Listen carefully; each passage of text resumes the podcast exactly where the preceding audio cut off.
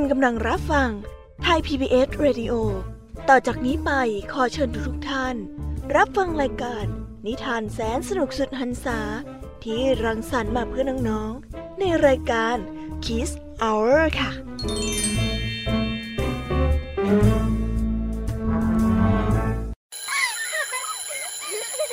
โรงเรียนเลิกแล้วกลับบ้านพร้อมกับรายการ Kids Hours โดยวัญญาชยโย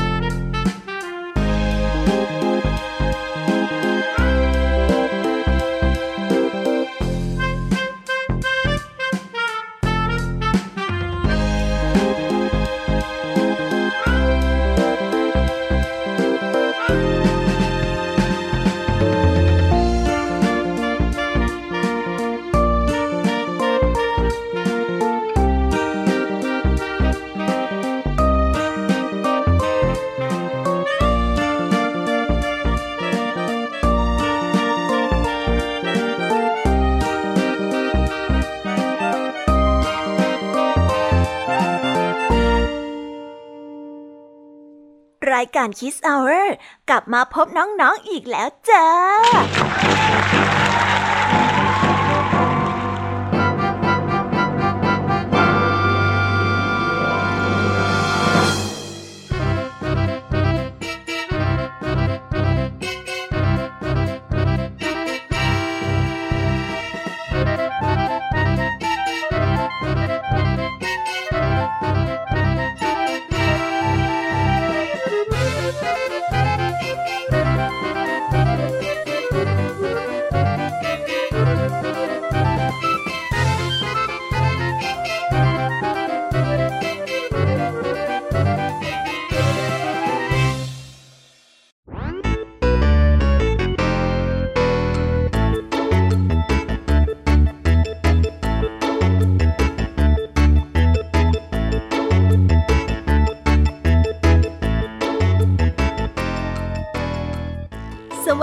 น้องๆที่น่ารักชาวรายการคิสเอาเรทุกๆ คนนะคะ วันนี้พี่ยามีกับพองเพื่อน ก็ได้นำนิทานสนุกๆมาเล่าให้กับน้องๆได้ฟัง เพื่อเปิดจินตนาการและตะลุยไปกับโลกแห่งนิทานกันอย่างสนุกสนานนั่นเอง น้องๆคงอยากจะรู้กันแล้วใช่ไหมล่ะคะ ว่านิทานที่พวกพี่ไปเตรียมมานั้นเนี่ยจะมีนิทานเรื่องอะไรกันบ้าง งั้นเดี๋ยวพี่ยามีจะบอกกันเกริ่นไว้ พอให้เรียงน้ำย่อยกันไว้ก่อนนะ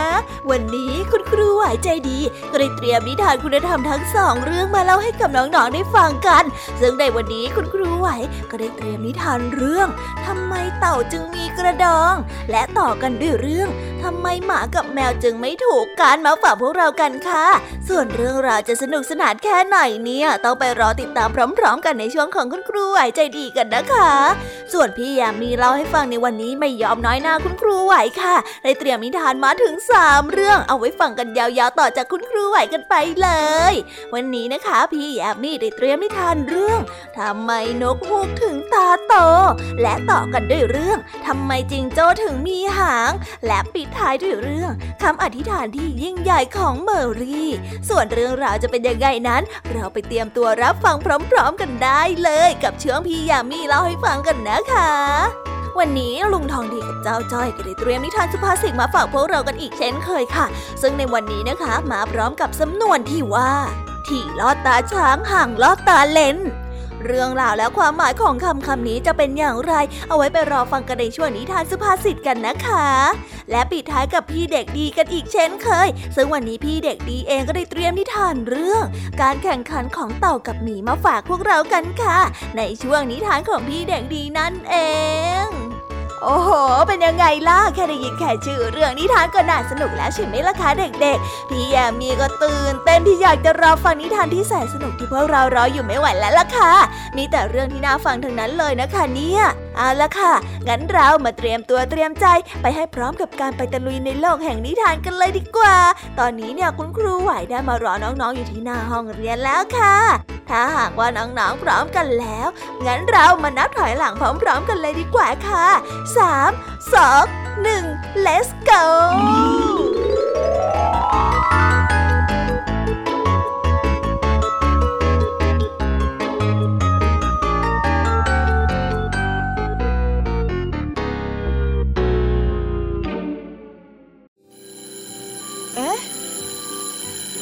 เสียงออดดังแล้ว อุ้ย ต้องไปเข้าเรียนแล้วล่ะค่ะ ไม่รอช้า เราไปหาครูไหวกันเถอะ กันเลย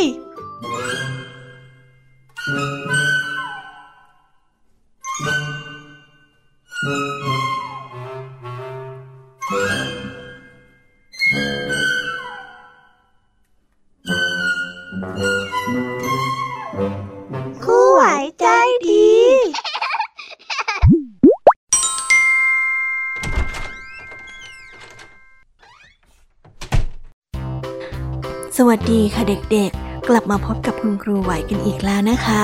วันนี้ครูไหวมีนิทานมาเล่าให้ฟังสองเรื่อง ซึ่งในนิทานเรื่องแรกของคุณครูไหวนี้ มีชื่อเรื่องว่า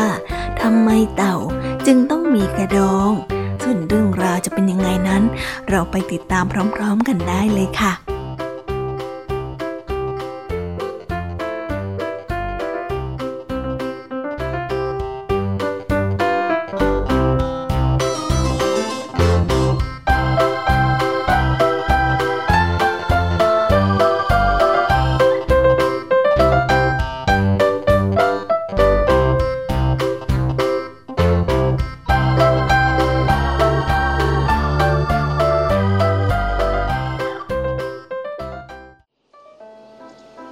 กันละครั้งหนึ่งนานมาแล้ว สมัยที่สัตว์ยังพูดภาษามนุษย์ได้ เต่าตัวหนึ่งได้อาศัยยังหนองน้ำใหญ่ ในพื้นป่าที่อุดมสมบูรณ์ นกต่างๆ จึงพากันมาหาอาหารแล้วก็กินในบริเวณนี้มากมาย สวัสดีจ้าพ่อนกมาหาปลากินเหรอจ๊ะ ใช่แล้ว แถวเนี่ยอุดมสมบูรณ์ดี มีปลาชุกชุมดีด้วย ข้าเนี่ยชอบจริง ฝ่ายเต่า เมื่อเห็นว่ามีนกนั้นบินมากินปลาในหนองน้ำทุกวัน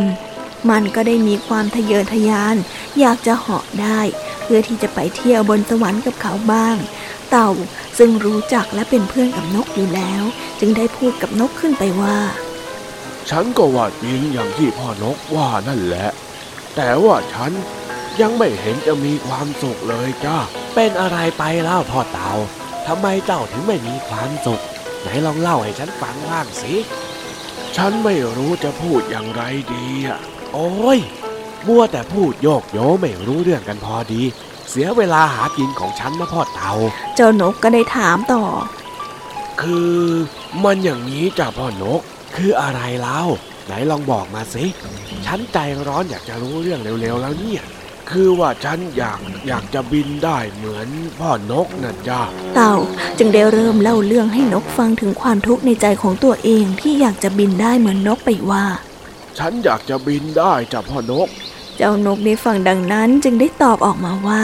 ฮะอะไรนะ ลองพูดใหม่สิพ่อเต่า ก็ฉันอยากบินได้จริงๆนี่ อยากจะไปเที่ยวชมสวรรค์กับเขาสักที อยากจะรู้ว่ามันจะสวยงามสักแค่ไหนกันนะ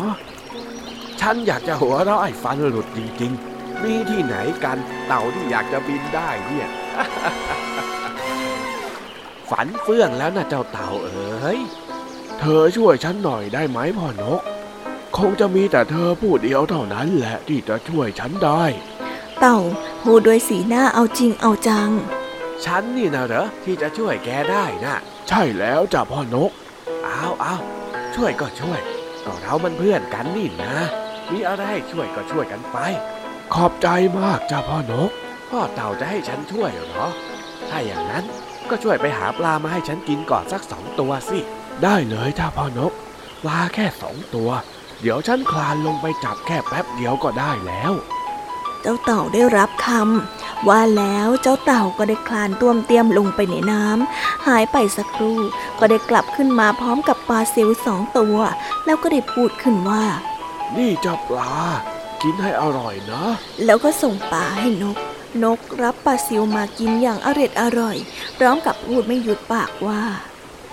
อืมอืมอร่อยจังเลยนะอืมขอบใจมากนะพ่อเต่า ฉันไปก่อนละ อ้าว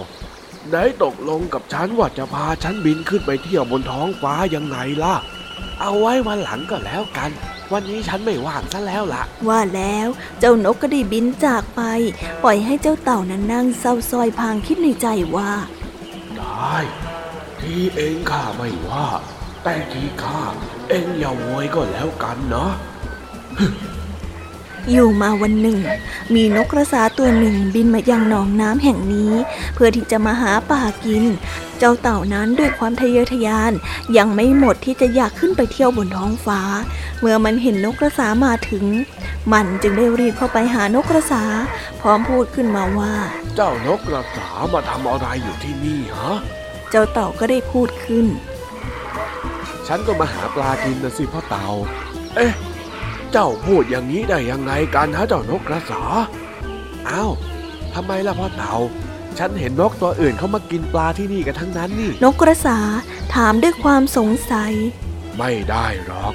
น้องน้ำแห่งนี้ ฉันเป็นคนที่ควบคุมอยู่ ถ้าหากว่าฉันไม่อนุญาต ใครก็จะมากินปลาที่นี่ไม่ได้ทั้งนั้น โถพ่อเต่า เราคนกันเองแท้ๆนี่นา ไม่น่าจะมีปัญหาใช่ไหมล่ะ นกกระสาได้ขอร้องทำไมจะไม่มีปัญหาล่ะ ในเมื่อฉันคุมอยู่ที่นี่หลายปีแล้ว ฉันยอมเป็นใหญ่อยู่ที่นี่โธ่พ่อเต่าเอ้ยสงสารฉันเถอะ ฉันหิวจะแย่อยู่แล้วเนี่ยพ่อเต่าต้องการอะไรตอบแทนก็บอกฉันเลยนะแต่ฉันจะทำให้เจ้าเต่าได้ยินดังนั้นก็สุดแสนจะดีใจ จึงได้พูดขึ้นว่า เอาละเอาละเจ้านกกระสา ถ้าหากว่าเจ้าจะกินปลาของฉัน ฉันก็ไม่ว่าหรอกนะ แต่ว่ามีข้อแม้อย่างเดียว ที่เจ้าจะต้องช่วยข้า เจ้าพอจะรับฟังข้าหน่อยได้ไหม ว่ามาเลย ถ้าฉันพอจะช่วยได้ ฉันจะช่วยทันทีเลยล่ะ นกกระสายืนยัน คือว่าฉันอยากจะไปเที่ยวบนท้องฟ้าบ้างนะสิโถเอ้ยนึกว่าเรื่องอะไร เรื่องแค่นี้เอง สบายมากนะ นกกระสาได้พูด แล้วฉันจะขึ้นไปได้ยังไงกันล่ะ ฉันไม่มีปีกนี่นาง่ายนิดเดียวเลย พ่อเต่าก็เอาปากนั่นแหละ คาบขาฉันไว้ แล้วฉันก็จะพาบินไปเที่ยวได้สบายเลย แต่มีข้อแม้ว่า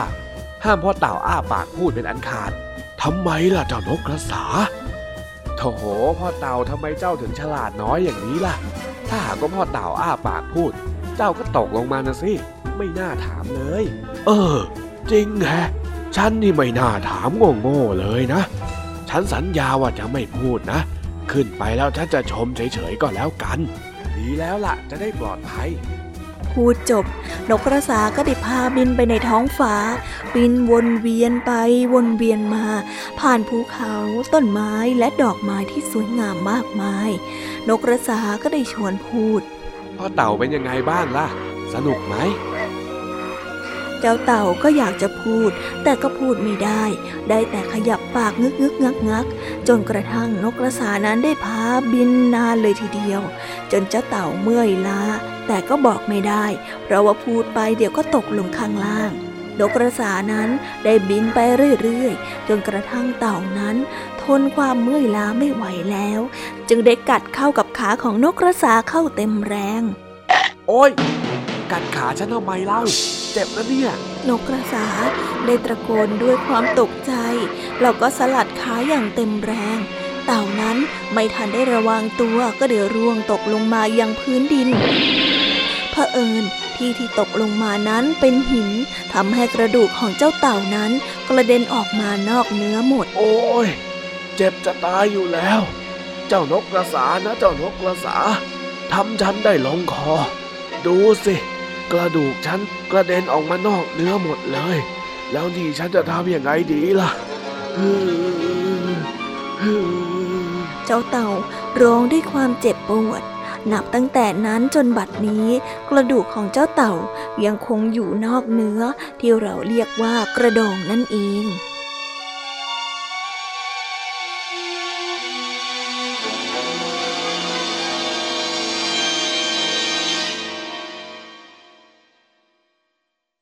แล้วก็ได้จบกันไปแล้วนะคะสำหรับนิทานในเรื่องแรก งั้นเราไปต่อกันในนิทานเรื่องที่สองของคุณครูไหวกันต่อเลยนะ และในนิทานเรื่องที่สองของคุณครูไหวนี้ มีชื่อเรื่องว่าทำไมหมากับแมวจึงไม่ถูกกัน ส่วนเรื่องราวจะเป็นยังไงนั้น เราไปฟังพร้อม ๆ กันได้เลยค่ะ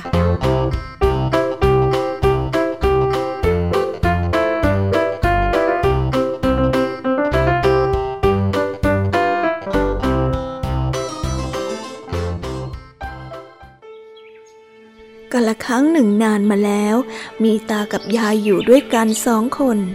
ตากับยายมีฐานะที่ยากจนมาก ทั้งสองนั้นได้เลี้ยงหมากับแมวไว้คนละตัว และก็รักหมากับแมวมาก ไม่ว่าจะไปที่ไหน ก็จะเอาหมากับแมวนี้ไปด้วย วันหนึ่งก็ได้มีเทวดาปลอมเป็นชายหนุ่ม เดินตรงมายังบ้านของสองตายาย แล้วก็พูดกับสองตายายไปว่า คุณตาคุณยาย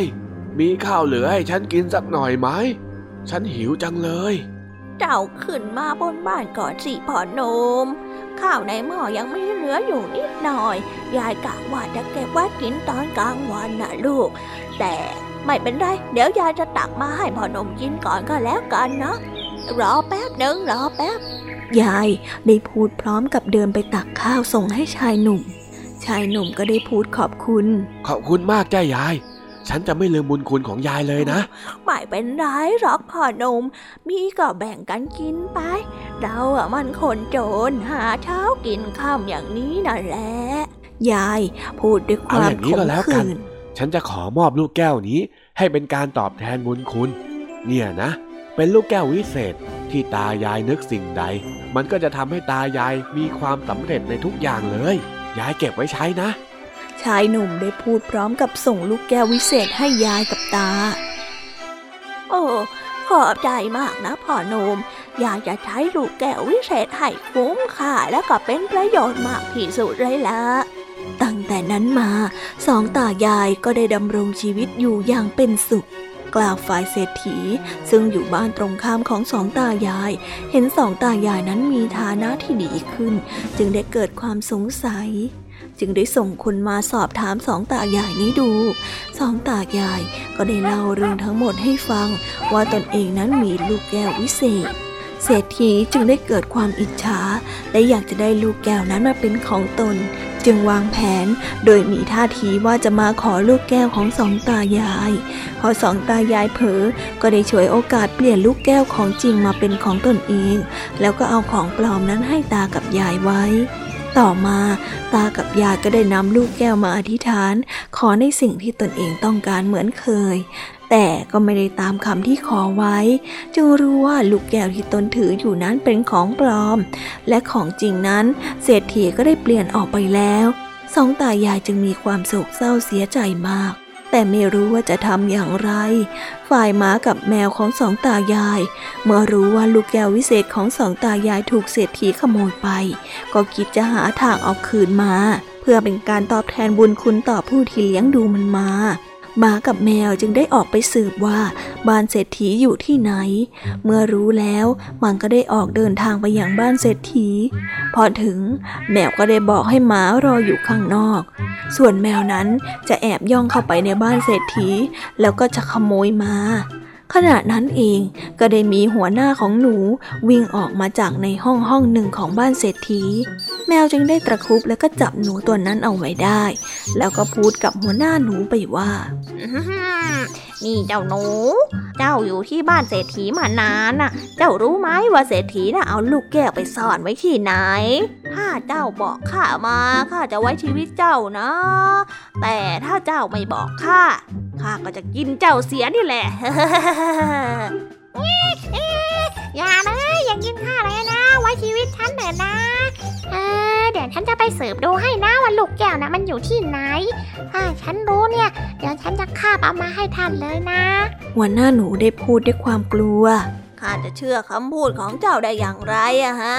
ฉันสัญญาเลยว่า ถ้าฉันโกหกอะขอให้ท่านจับฉันกินให้หมดเลย นี่พวกฉันด้วยก็ได้นะ เจ้าหนูก็ได้พูดให้สัญญา เงินตกลงข้าจะปล่อยเจ้าไปกันแล้วกันนะ แล้วข้าจะคอยเจ้าอยู่ตรงนี้แหละ แมวก็ได้พูดขึ้น ฝ่ายหัวหน้าหนูก็ไปขอร้องบริวารของตนให้ช่วยออกไปตามสืบดูว่าลูกแก้วนั้นอยู่ที่ใด ถ้าใครพบเห็นก็รีบมาบอกตนในทันที และในที่สุด หัวหน้าหนูก็ได้คาบลูกแก้ววิเศษมามอบให้กับแมว ตามที่ได้ให้สัญญาไว้ แมวนั้นดีใจเป็นอย่างมาก ที่ได้ลูกแก้ววิเศษของสองตายายคืนมา จึงได้คาบลูกแก้ววิเศษออกจากบ้านเศรษฐี เพื่อที่จะตรงไปให้ยายทันทีหมาได้เห็นแมวคาบลูกแก้วออกมา จึงคิดอยากจะได้ลูกแก้วไปมอบให้กับยายด้วยตนเอง เพื่อที่จะเอาหน้า จึงได้พูดขู่แมวไปว่า นี่เจ้าแมว เอาลูกแก้วนั้นมาให้ข้าซะดีๆนะยาให้ข้าต้องออกแรง ไม่อย่างนั้นข้ากัดเองตายแน่ ส่งลูกแก้วมาเร็วเอาเอาไปเลย เอ็งคาบไว้ให้ดีก็แล้วกัน เจ้าแมวได้พูดพร้อมกับนำลูกแก้วไปให้หมาหมาเมื่อได้ลูกแก้วแล้ว ก็ได้คาบลูกแก้วนั้นวิ่งนำหน้าแมวไป มามาถึงแม่น้ำสายหนึ่งหมาก็ได้นึกกระหยิมยิ้มย่อง เพราะว่ามีเพื่อนเป็นจระเข้ที่รักมากอาศัยอยู่ที่แม่น้ำสายนี้ พอดีหมาได้เหลือบไปเห็นเพื่อนจระเข้ก็ได้พูดขึ้นมาว่าๆ เจ้าระเข้เพื่อนรัก พาข้าไปส่งฝั่งโน้นหน่อยสิโอ้สบายมาก ขึ้นมาบนหัวข้าได้เลย แต่นั่งให้ดีหน่อยก็แล้วกันนะ จระเข้ได้บอก หมาก็ขึ้นไปนั่งบนหัวของจระเข้จระเข้ก็ได้ว่ายน้ำไป ขณะที่ใกล้จะถึงทนฝั่งเอาหน่นั้อยนนะหมาก็ได้เดี๋ยวก็เกิดจะปวดถึงท้องฝั่งขึ้นมาแล้วอย่างกระทันหัน จึงได้บอกเพื่อนจระเข้ว่า เร็วๆเข้าสิฉันปวดท้องจนทนไม่ไหวแล้วนะเนี่ย แต่หมานั้นทนไม่ไหว จึงได้ถ่ายท้องรถหัวจระเข้แล้วลูกแก้วที่หมานั้นคาบเอาไว้ ก็ได้ล่วงหล่นลงน้ำทันที พอดีก็ได้ถึงฝั่ง หมาก็ได้กระโดดขึ้นฝั่ง ส่วนจระเข้นั้นโกรธเพื่อนมากที่ถ่ายรถหัวของตน จึงได้ติดเป็นก้อนขี้หมาอยู่ที่จมูกของจระเข้ทุกวันนี้ กล่าวถึงแมวอยู่อีกฝั่งหนึ่ง ยังข้ามน้ำมาไม่ได้ แล้วก็ได้มองเห็นเหตุการณ์ตลอดเวลาว่า ลูกแก้วนั้นได้ตกลงไปในน้ำจึงคิดหาทางที่จะเอาลูกแก้วนั้นคืนมา ขณะที่แมวนั่งสังเกตนกตัวหนึ่งอยู่บนต้นไม้ใกล้ๆแมวจึงได้ย่องเข้าไปแล้วก็็ตะคุบนกตัวนั้นมาได้ไปฉันไปเถอะนะ ท่านจะให้ฉันทำอะไร ฉันช่วยท่านได้ทุกอย่างเลยเอ้ยอย่ากินฉันนะ ฉันเป็นนกตัวเล็กๆแน่นะจะจะจะฉันให้สัญญาเลยนะ ฉันให้สัญญางั้นเจ้าลงไปงมเอาลูกแก้วของข้าที่ตกลงไปในน้ำออกมาให้ข้าหน่อยได้ไหมอะได้ได้ได้สิได้สิ แต่ตัวฉันเองคงลงไปงมไม่ได้หรอก เดี๋ยวฉันจะไปตามเพื่อนของฉันมาช่วยงมให้นะ นกได้พูดแล้วก็บินจากไปประเดี๋ยวเดียวก็ได้มีนกทั้งฝูงบินมาพร้อมกัน เจ้านกปากยาว ช่วยงมลูกแก้วให้ข้าหน่อยสิ มันตกลงไปในน้ำในตอนเนี้ย ข้าอยากได้ลูกแก้วกลับคืนมา ช่วยข้าหน่อยนะเจ้าแมวได้ร้องขอพร้อมกับชี้ไปที่ลูกแก้วที่ตกลงไป สบายมาก เรื่องอย่างนี้ข้าชอบอยู่แล้ว พอพูดจบ เจ้านกปากยาวก็ได้ใช้ปากอันยาวของมันลงไปงมในน้ำงมอยู่เป็นเวลานานก็ไม่พบลูกแก้วเผอิญว่าปากของมันนั้นงมไปถูกปลาตัวหนึ่งเข้าจึงได้คาปลาขึ้นมาให้แมว แมวได้สังเกตดูที่ปลาตัวนี้ ก็ได้เห็นว่ามันนอนนิ่งอยู่ถามอะไรก็ไม่พูด แมวจึงได้สงสัย แมวก็ได้ตบปากปลาไปหลายที เจ้าป่านั้นเจ็บมากก็เลยอ้าปากแล้วก็คลายลูกแก้วออกมาปลาที่ถูกตกจึงเป็นปลาที่แก้มช้ำอยู่จนทุกวันนี้ เมื่อได้ลูกแก้วมาแล้ว แมวก็ได้พูดขอบใจเจ้านกปากยาว แล้วก็คาบลูกแก้วกลับไปที่บ้าน พอมาถึงบ้านก็มองเห็นหมานั้นนอนหลับขวางบันไดอยู่ก็ได้กระโดดข้ามหัวหมาไปหมาได้ตกใจตื่นที่เห็นแมวกระโดดข้ามหัว แถมข้ามลูกแก้วไปให้สองตายาย โดยที่ตนนั้นไม่มีส่วนในความดีนั้นเลย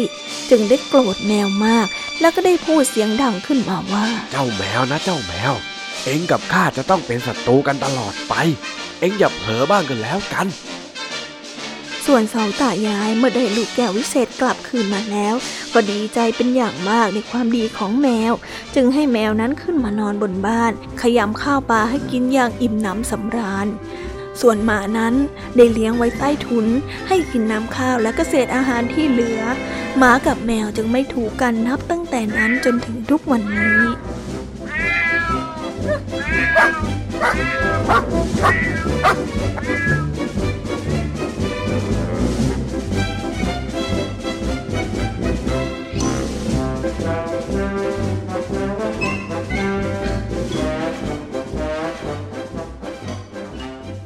แล้วก็จบกันไปแล้วนะคะสำหรับนิทานทั้งสองเรื่อง เป็นยังไงกันบ้าง นิทานในวันนี้สนุกกันไหมเอ่ยอย่าลืมนำข้อคิดที่ได้จากการรับฟังนิทานไปปรับใช้กันในชีวิตประจำวันกันด้วยนะ และนี่แหละค่ะ ก็เป็นนิทานพื้นบ้านที่รู้ถึงความเป็นไปเป็นมาของสัตว์ต่างๆ ถ้าเด็กๆ อยากรู้ว่าในวันพรุ่งนี้ ครูไหวจะนำนิทานเรื่องอะไร หรือว่านำความเป็นมาเกี่ยวกับสัตว์อะไรมาฝากกัน ก็อย่าลืมมาฟังกันอีกนะคะ และวันนี้ก็หมดเวลาของคุณครูไหวกันลงไปแล้วค่ะ ครูไหวก็ต้องขอส่งต่อเด็กๆ ให้ไปฟังนิทานในช่วงต่อไป กับช่วงพี่ยามีเล่าให้ฟังกันเลยนะคะสำหรับวันนี้ครูไหวก็ต้องขอตัวลากันไปก่อนแล้วค่ะบ๊ายบาย สวัสดีค่ะ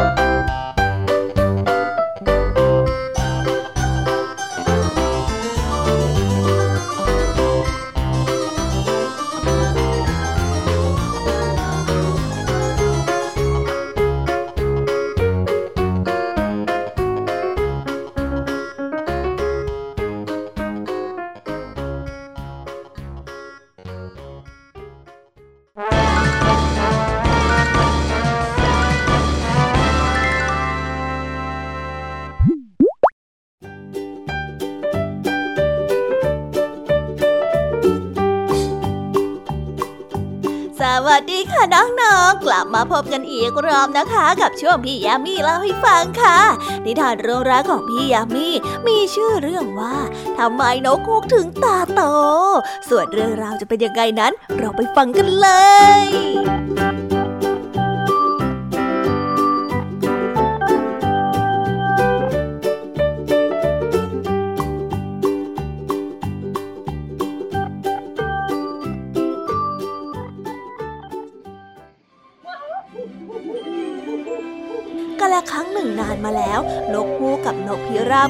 เป็นเพื่อนรักกัน แต่ทั้งคู่ก็เป็นคู่แข่งกันด้วย พวกมันได้ชอบคุยอวดกันเสมอ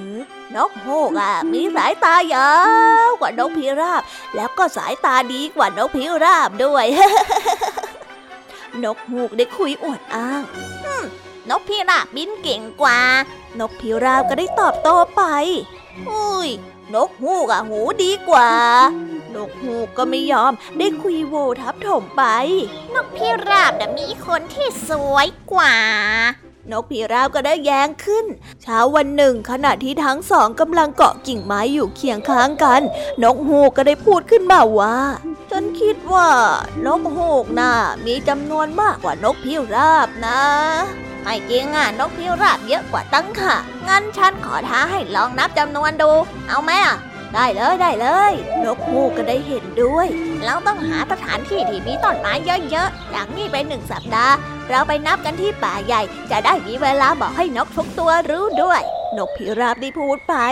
ตลอดทั้งสัปดาห์ นกฮูกกับนกพิราบก็ได้บินไปทั่วทุกสารทิศเพื่อที่จะบอกนกทั้งหลาย ให้ไปที่ป่าใหญ่ แล้ววันนั้นก็มาถึง พวกนกฮูกได้มาถึงป่าก่อน มันดูราวกับว่าต้นไม้ทุกต้นเต็มไปด้วยนกฮูกที่กำลังส่งเสียงร้องฮูกฮูกฮูกเพื่อที่จะทักทายกัน ส่วนนกฮูกนั้นมีจำนวนมากมายเหลือเกิน นี่ ยิ่งทำให้เจ้านกฮูกแน่ใจว่า พวกมันจะต้องมีมากกว่านกพิราบเป็นแน่ทันใดนั้นเอง ท้องฟ้าก็ได้มืดครึ้ม ฝูงนกพิราบกำลังบินตรงมาอย่างมืดฟ้ามัวดิน พวกมันมาจากทุกสารทิศ ทั้งทิศเหนือ ทิศใต้ ทิศตะวันออก ทิศตะวันตกเพียงไม่นานก็ไม่เหลือที่ว่างบนต้นไม้ กิ่งไม้นั้นทำท่าจะหัก เพราะว่าน้ำหนักของนกพิราบทั้งหมด นกพิราบได้มาเพิ่มจำนวนขึ้นเรื่อยๆ พวกมันได้บินวนไปวนมา บินวนเป็นวงกลมเหนือป่า เพื่อมองหาและก็ร่อนลงมา เวลานี้ พื้นดินก็มีแต่นกพิราบอยู่เต็มไปหมด บรรดานกฮูกได้เบิกตาโตขึ้นโตขึ้นด้วยความมหัศจรรย์ใจ ได้จ้องมองฝูงนกพิราบที่ยังคงบินมาอีกหลายพันตัว เสียงกระพือปีกของพวกมัน ดังพึบพับพึบพับจนหูนั้นอื้อเหล่านกฮูกก็ได้ถูกเบียดและถูกเหยียบ โดยนกพิราบที่เข้ามาหาเกาะกิ่งไม้เราออกไปกันเถอะเฮ้ย เยอะเหลือเกินบรรดานกฮูกได้ร้องบอกกันและกัน จากนั้นก็ดิบินหนีไป แต่นกฮูกที่น่าสงสารได้จ้องมองฝูงนกพิราบนานเกินไป จนกระทั่งดวงตาของพวกมันนั้น เบิกกว้างออกนับจากวันนั้นเป็นต้นมา นกฮูกจึงได้มีตาที่โต แล้วก็หลบซ่อนตัวในตอนกลางวัน เวลาที่พวกนกพิราบนั้นได้ออกหากิน โดยนกฮูกจะออกหากินในเวลากลางคืนเพียงเท่านั้น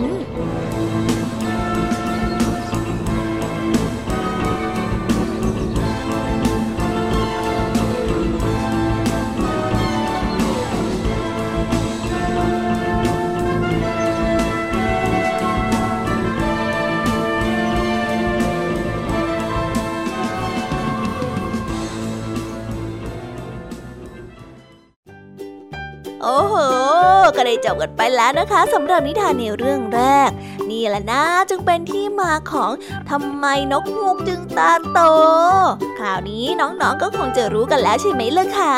เอาเป็นว่าเราไปต่อกันในนิทานเรื่องที่สองกันต่อเลยดีกว่ากำลังสนุกเลยล่ะค่ะ ในนิทานเรื่องที่สองนี้มีชื่อเรื่องว่าทำไมจิงโจ้ถึงมีหาง ส่วนเรื่องราวจะเป็นยังไงทำไมจิงโจ้ถึงมีหางงั้นเราไปฟังพร้อมๆกันได้เลยค่ะ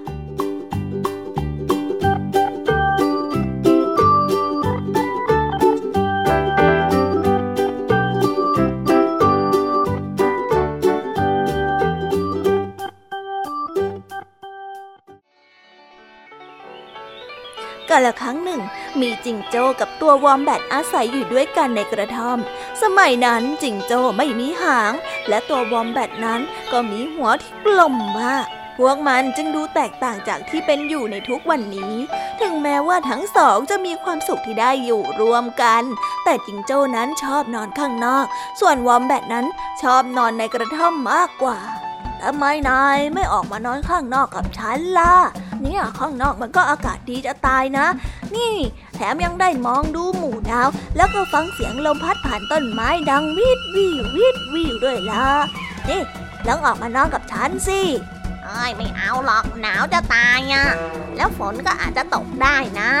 ฉันอยากนอนในกระท่อมหน้ากองไฟมากกว่า เธอนอนไปคนเดียวเถอะนะ เมื่อใกล้ถึงฤดูหนาว ลมก็ได้เริ่มพัดแรงขึ้นแรงขึ้น และอากาศก็ได้เย็นลง ฉันไม่รังเกียจลมนิดๆหน่อยๆหรอกจิงโจ้ก็ได้บอกกับตัวเอง พลางกับขดแล้วก็เบียดข้างต้นไม้เพื่อให้อบอุ่น แล้ววันนั้นฝนก็ได้เริ่มตก ตอนกลางดึก จิงโจ้รู้สึกหนาวและเยือกมากเหลือเกิน มันได้เปิดประตูกระท่อมแล้วก็ได้เดินเข้าไปนายต้องไปนอนมุมห้องตรงโน้นนะตรงโน้นน่ะ มุมสุดโน่นเลยนั่นแหละนั่นแหละวอมแบทพึมพำบอกเสียงงวงเงีย มันกำลังงีบหลับอยู่ข้างกองไฟ ฉันไม่อยากให้นายทำฉันตัวเปียกไปด้วยนะเอ้ยนอนตรงนั้นแหละหลับได้แล้วราตรีสวัสดิ์จิงโจผู้น่าสงสารจึงต้องขดตัวนอนอยู่ที่มุมกระท่อม ที่มีลมและฝนสาดมาตามรูผนังทั้งคืน พอรุ่งเช้า จิงโจหนาวสั่นแล้วก็โกรธจัดตื่นแล้วเข้า ตื่นแล้วเจ้าวอมแบทเห็นแก่ตัวตื่นได้แล้ว จิงโจ้ได้ตะโกนวอมแบทได้สะดุ้งตื่น มันได้เดินสะดุดแล้วก็ล้มหัวฟาดพื้นจนหน้าผากยุบ จิงโจ้ก็ได้หัวเราะนั่นน่ะคือสิ่งที่นายได้จากการที่ไม่ยอมให้ฉันนอนอุ่นๆข้างกองไฟ หน้าผากแบนๆของนายจะเป็นเครื่องเตือนใจไว้ ว่านายทำเลวร้ายกับฉันไว้แค่ไหนเมื่อคืนนี้ วอมแบทเมื่อได้ยินแบบนั้นก็ได้โกรธมาก มันได้คว้ากิ่งไม้ขึ้นมา แล้วก็คว้างกิ่งไม้ไปโดนผนัง กิ่งไม้นั้นได้กระเด็นจากผนัง ไปโดนจิงโจ้ แล้วก็ติดอยู่ที่ก้นจิงโจ้นับจากนี้ไป มันจะเป็นหางของนาย สมน้ำหน้าสมน้ำหน้าสมน้ำหน้าจากนั้นเป็นต้นมา ตัววอมแบทก็ได้มีหน้าผากที่แบน และจิงโจ้ก็มีหางที่ยาว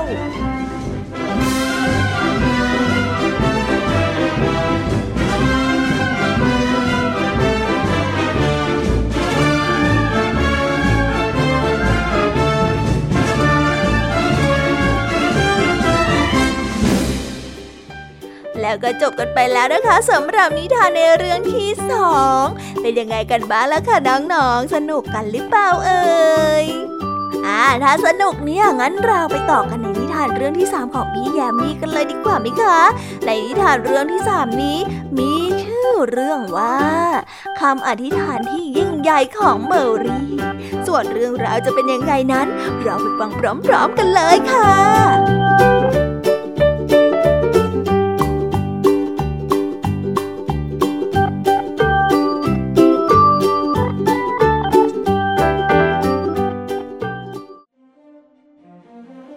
กันละครั้งหนึ่งนานมาแล้ว มีม้าไม้สวยงามตัวหนึ่งชื่อเมอรี่ ได้อาศัยอยู่บนเครื่องเล่นม้าหมุน ตรงสุดท่าเรือริมทะเล แต่เมอรี่ไม่ใช่ม้าไม้ธรรมดาธรรมดา ทุกวันจะมีผู้คนแวะมา แล้วก็ลูบจมูกของมัน แล้วก็อธิษฐานคำอธิษฐานเหล่านั้นมักจะเป็นจริงเกือบทุกครั้ง ใครๆ จึงบอกว่าม้าเมอรี่นั้น มาจากดินแดนมหัศจรรย์ที่อยู่ไกลแสนไกลเมอรี่ได้ชอบให้เด็กๆตัวเล็กๆ ขี่หลังเล่น และก็ชอบทำให้คำอธิษฐานของพวกเขาเป็นจริง แต่เมอรี่ก็มีคำอธิษฐานของตัวเองเหมือนกันมันได้อธิษฐานขอให้ตัวเองนั้นกลายเป็นม้าจริงๆ เพื่อที่มันจะได้วิ่งควบบนพื้นทรายนุ่มๆ แล้วก็วิ่งลุยเกี่ยวคลื่นลูกเล็กๆ ริมทะเล คืนวันหนึ่ง เมื่อทุกคนนั้นกลับกันไปแล้ว เมอรี่ก็ได้ยินเสียงร้อง ทันใดนั้นม้าตัวเมียสีขาวงดงามก็ได้ปรากฏตัวขึ้น ไปกับฉันสิม้าตัวนั้นได้ร้องเรียก ไปไม่ได้หรอก ผมไม่ใช่ม้าจริง ๆ ผมไม่มีความรู้สึกอะไรเหมือนกับม้าทั้งนั้นแหละ เมอรี่ก็ได้ตอบไป แล้วก็ได้มีเสียงเป่าลมเบาๆ ใส่จมูกที่ถูกลูบขึ้นเงาของเมอรี่ เมอรี่นั้นได้รู้สึกแปลกๆ จมูกของมัน เริ่มฟุดฟิตฟุดฟิต ขาก็ได้เริ่มกระตุก เมอรี่จึงได้ถีบขาแล้วก็ขึ้นกลางอากาศ มันเป็นอิสระแล้ว เมอรี่ได้วิ่งตามม้าสีขาว แล้วก็ลุยฝ่าเกี่ยวขึ้น เมอรี่ได้ร้องขณะที่ม้าสีขาวนั้นวิ่งไปเรื่อยๆ ในความมืดยามค่ำคืน ทั้งสองไม่หยุดจนกระทั่งมาถึงดินแดนที่เต็มไปด้วยม้าสีขาวเหมือนหิมะ โอ้ นี่เราอยู่ที่ไหนกันเหรอ เมอรี่ได้ถาม ที่เนี่ยคือบ้านของเธอนะ ดินแดนที่เธอจากไป และม้าทุกตัวที่เนี่ยก็คือพี่น้องของเธอ นับจากนี้ไปเธอจะมาอยู่กับพวกเรา แล้วเครื่องเล่นม้าหมุนกับเด็กน้อยพวกนั้นล่ะ แถมยังจะคำอธิษฐานอีกนะ ไม่ต้องกังวล เธอไปอยู่กับเครื่องเล่นม้าหมุนตอนกลางวัน แล้วก็กลับมาที่บ้านเราตอนกลางคืนก็ได้ ตอนนี้ฉันเป็นม้าที่มีความสุขที่สุดในโลกไปเลย เมอรี่ ได้ร้องเสียงแหลมพลางสะบัดขนแผงคอ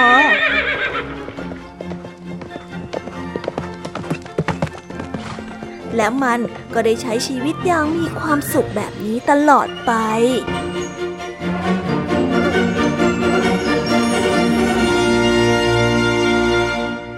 ว้าว ก็ได้จบกันไปเป็นที่เรียบร้อยแล้วนะคะสำหรับนิทานแนวเรื่องที่สามของพี่ยามี เป็นยังไงกันบ้างล่ะค่ะน้องๆ สนุกกันหรือเปล่าเอ่ย แต่ยังไม่หมดแต่เพียงเท่านี้นะ ยังเหลือเรื่องราวของนิทานสุภาษิตและเด็กดีอีกเพียบเลยล่ะค่ะน้องๆ ถ้าอย่างนั้นพี่ยามีก็ต้องขอส่งต่อน้องๆ ให้ไปพบกับเจ้าจ้อยและก็ลุงทองดีกันในช่วงนิทานสุภาษิตกันเลยนะคะสำหรับตอนนี้พี่ยามีก็ต้องขอตัวไปพักผ่อนแป๊บหนึ่งนะคะ เดี๋ยวกลับมาพบกันใหม่ในช่วงท้ายรายการค่ะสำหรับตอนนี้ไปหาลุงทองดีกับเจ้าาจ้อยกันเลย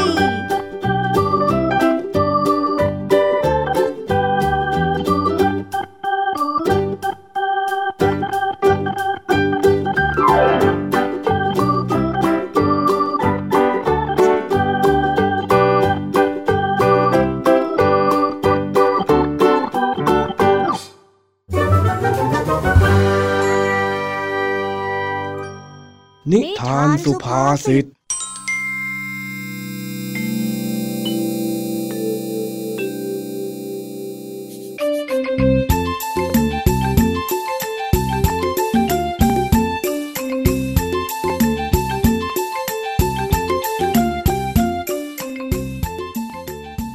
จากมีข่าวว่าฝนจะตกหนักส่งท้ายปี และหลังคาบ้านของลุงทองดีก็เก่ามากแล้ว วันนี้ลุงทองดีกับเจ้าจ้อย เลยช่วยกันซ่อมหลังคาบ้าน โดยที่ลุงทองดีนั้น ปีนขึ้นไปบนหลังคา เพื่อเอากาวไปหยอดรูรั่วและให้เจ้าจ้อย ตะโกนบอกจากข้างล่างว่า ยังเหลือรูรั่วตรงไหนที่ยังไม่ได้อุดอีก รู้ตรงหน้าโทรทัศน์หน่อยจ้ะลุง ไหนไหนตรงนี้หรือ ข้าก็เอากาวทาแล้วนี่หว่าเฮ้ย ไม่ใช่ ไม่ใช่รู้นั้น ลุงลองขยับมาข้างหน้าอีกสองกระจึกหนึ่งสิจ้ะลุง อะไรของเองวะสองกระจึกอะไรของเอง ภาษาอะไรเนี่ยฮะ เอาหน่ามันเป็นภาษาวัยรุ่นนะลุงทองดีไม่เข้าใจหรอกเอาเป็นว่า ลุงทองดีขยับมาข้างหน้าหน่อยนึง อ้าวอ้าวแป๊บหนึ่งนะ ตรงนี้ใช่ไหม ได้จ้ะนั่นแหละนั่นแหละตรงนั้นเลยแตะเข้าไปเลยอ้าวอ้าวแปะแล้ว ยังมีเหลือรูไหนอีกไหมอืมจอยขอเดินตรวจดูก่อนนะจ๊ะเผื่อความชัวร์เออ เร็วๆหน่อยก็แล้วกัน ข้างบนเนี่ยมันร้อนข้าอยากลงไปจะแย่อยู่แล้ว โอ้ยไม่นานจ้ะไม่นานรอแป๊บหนึ่งระดับช่างจ้อยแล้ว ความเรียบร้อยต้องมาเป็นอันดับแรกสิ ถ้าหากว่าไม่เรียบร้อยขึ้นมา เดี๋ยวฝนตกแล้วหยดใส่ลุงทองดีขึ้นมาจะว่ายังไง ยิ่งแก่ๆป่วยง่ายๆซะด้วยอะไอ้นี่คำก็แก่สองคำก็แก่เดี๋ยวข้าจะลงเอากาวไปป้ายปากไอ้ไงเงียบสักพักหนึงนะเดี๋ยวเถอะเฮ้ได้ล้อเล่นนะลุงทองดี ได้ไปตรวจรู้รั่วก่อนนะจ๊ะ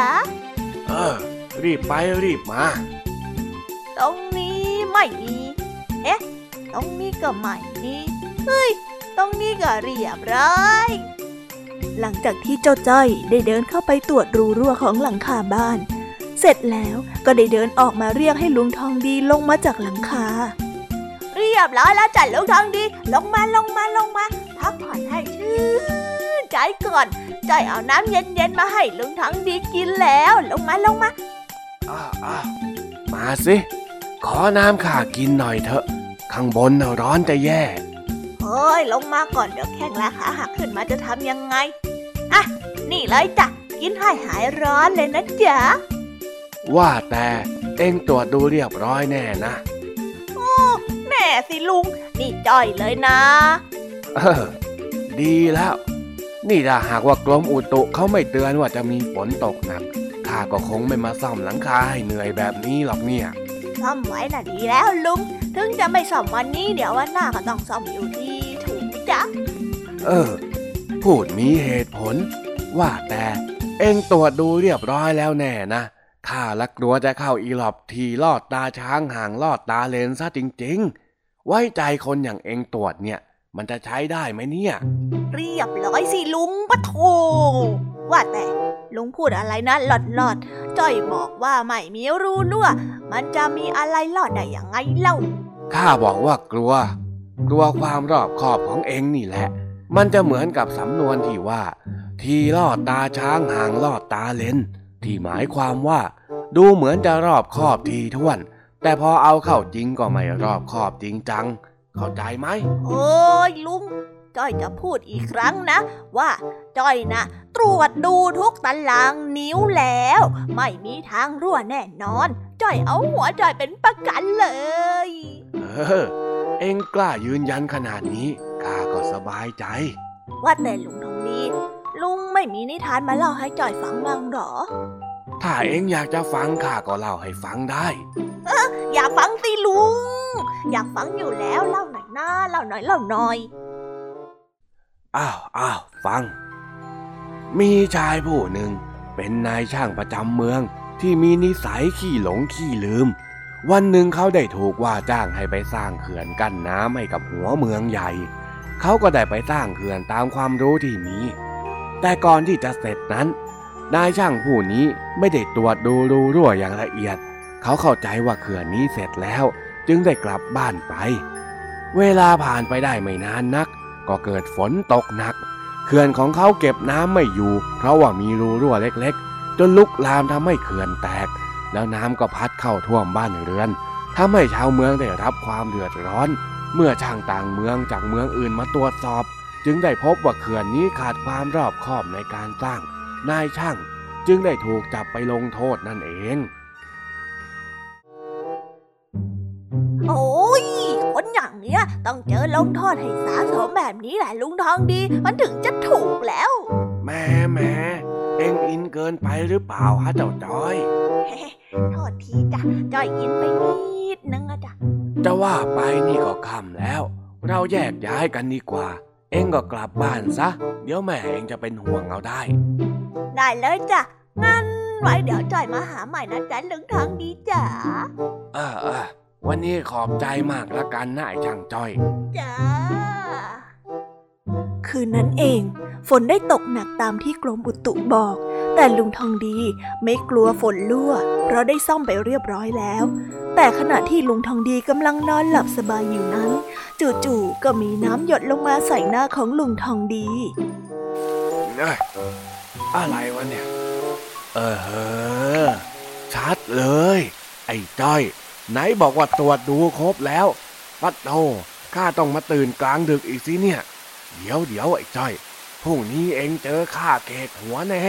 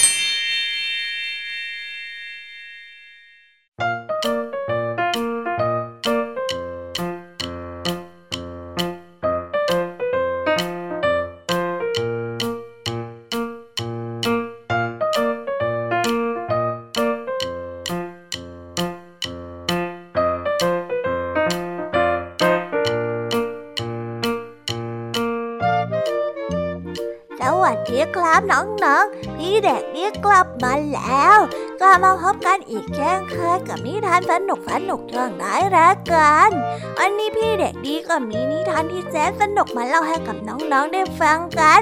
น้องๆอยากจะรู้กันแล้วหรือยังเอ่ยว่าเรื่องราวจะเป็นยังไง ถ้าอยากรู้กันแล้ว งั้นเราไปฟังนิทานเรื่องนี้พร้อมๆกันได้เลยครับ ในชื่อเรื่องว่า การแข่งขันของเต่ากับหมี เรื่องราวจะเป็นยังไง เราไปฟังกันเลย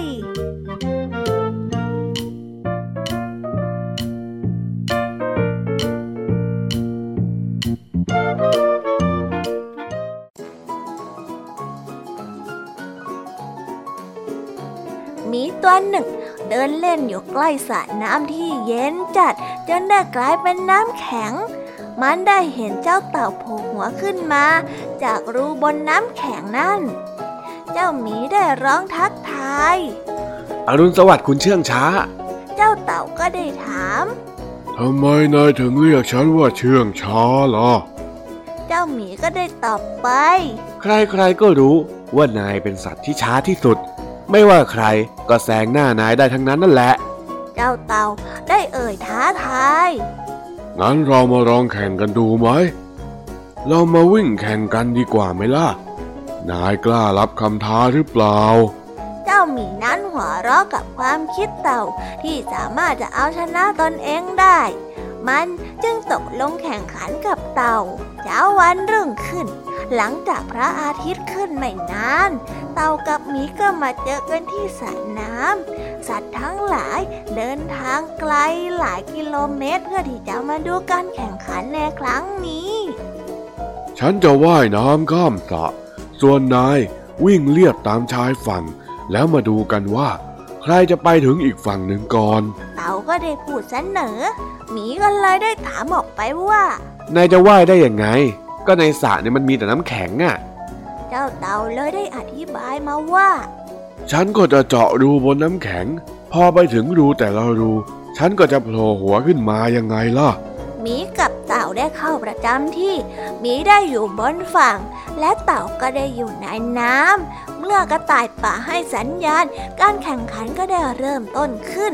หิมะได้ปลิวฟุ้ง เท้าของหมีขณะที่มันวิ่งออกไปอย่างรวดเร็วในขณะเดียวกัน เต่าก็ได้มุดลงไปใต้น้ำแข็งเพียงเดียวเดียว หัวมันก็ได้โผล่ขึ้นมาที่รูต่อไป เร็วเข้าเจ้าหมี เร็วเข้าเจ้าหมี ฉันแซงหน้านายอีกแล้วนะ เจ้าเต่าได้ตะโกนออกมา เจ้าหมีได้เร่งฝีเท้าให้เร็วขึ้นเร็วขึ้น แต่เพียงไม่กี่วินาทีต่อมา หัวเต่านั้นก็ได้โผล่ขึ้นจากรูต่อไป ไม่ว่าหมีจะวิ่งเร็วแค่ไหนก็ตามมันไม่ทัน กว่าจะเสร็จสิ้นการแข่งขัน หมีก็แทบจะไม่ไหว แต่เต่าได้รอมันอยู่ที่เส้นชัยแล้ว หมีนั้นนั่นเหนื่อยจนหมดแรง แล้วก็รู้สึกอับอายมากที่พ่ายแพ้ มันได้เดินโซเซกลับบ้าน แล้วก็ไม่ผูหน้าออกมาอีกเลย จนกระทั่งฤดูใบไม้ผลิ เมื่อหมีกับสัตว์ตัวอื่นไปจากสระน้ำ เจ้าเต่าก็ได้เคาะน้ำแข็งเบาๆ แล้วก็ได้มีเต่าหลายตัวโผล่หัวขึ้นมาพึบภาพอยู่ตรงรูน้ำแข็ง พวกมันเป็นครอบครัวเจ้าเต่าตัวนั้น ที่มีหน้าตาเหมือนกันทุกตัวนั่นเอง เจ้าเต่าเลยได้พูดขึ้นมาว่า เราได้ให้บทเรียนกับเจ้าหมีตัวนี้แล้ว ต่อไปมันจะไม่กล้าเรียกพวกเราว่าตัวเชื่องช้าอีก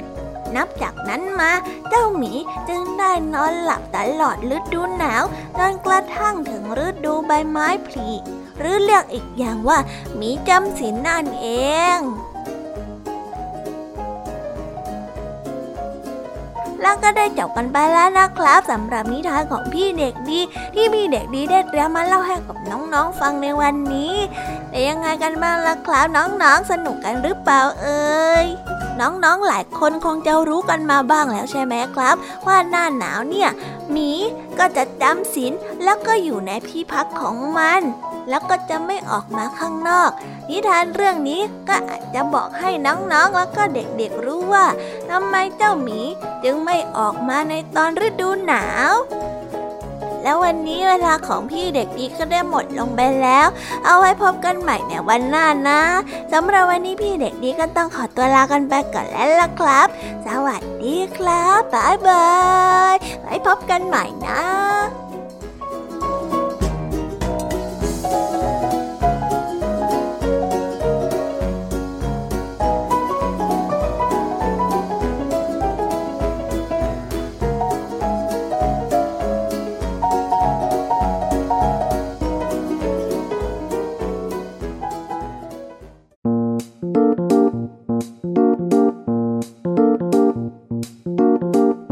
ก็ได้เดินทางมาถึงช่วงสุดท้ายของรายการกันจนได้นะคะ เป็นยังไงกันบ้างเอ่ยฝั่งนิทานสนุกไหม หรือว่าได้ข้อคิดอะไรกันบ้างหรือเปล่าสำหรับนิทานที่พี่ยามีและผองเพื่อนได้นำมาเล่าให้กับน้องๆฟังกันในวันนี้ ล้วนแล้วแต่เป็นนิทานที่สร้างเสริมจินตนาการ และสอดแทรกจินตนาการให้กับน้องๆ ในส่วนของข้อคิดนั้นก็ได้บอกไว้ในเบื้องต้นตอนที่จบเรื่อง แต่พอมาถึงช่วงท้าย พี่ยามีก็จะปล่อยให้น้องๆได้สรุปกันเองว่าข้อคิดที่ได้จากการรับฟังไปในวันนี้มีอะไรบ้างพี่ยามีเชื่อนะว่าทุกๆ คนเนี่ยต้องคิดไม่เหมือนกันแน่ๆ ถ้าหากว่าไม่เชื่อ น้องๆ ลองไปถามเพื่อนๆ ที่โรงเรียนในวันพรุ่งนี้ดูก็ได้ค่ะ ไม่แน่นะน้องๆ อาจจะเห็นมุมมองที่ต่างออกไป ที่เพื่อนคิดไม่เหมือนเราก็ได้ สำหรับใครที่มาฟังนิทานในช่วงเริ่มรายการไม่ทัน ก็สามารถไปรับฟังย้อนหลังได้ที่เว็บไซต์ thaipbsradio.com หรือจะไปโหลดแอปพลิเคชัน Thai PBS Radio มาไว้ฟังในโทรศัพท์มือถือ เพื่อไม่ให้พลาดช่องทางในการรับฟังนิทานสนุกๆจากรายการ Kids Hour และสำหรับวันนี้ก็หมดเวลาของรายการ Kids Hour กันแล้ว เอาไว้พบกันใหม่ในเวลาดีๆ ทุกช่วง5โมงเย็น อย่าลืมกลับมาเจอกันนะสำหรับวันนี้พี่ยามีแล้วก็พ่อเพื่อนคงต้องขอกล่าวคำว่า bye bye ไว้เจอกันนะ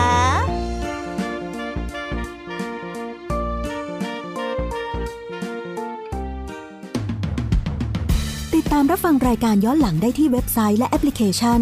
ไทย PBS Radio ไทย PBS Radio วิทยุข่าวสารสาระ เพื่อสาธารณะและสังคม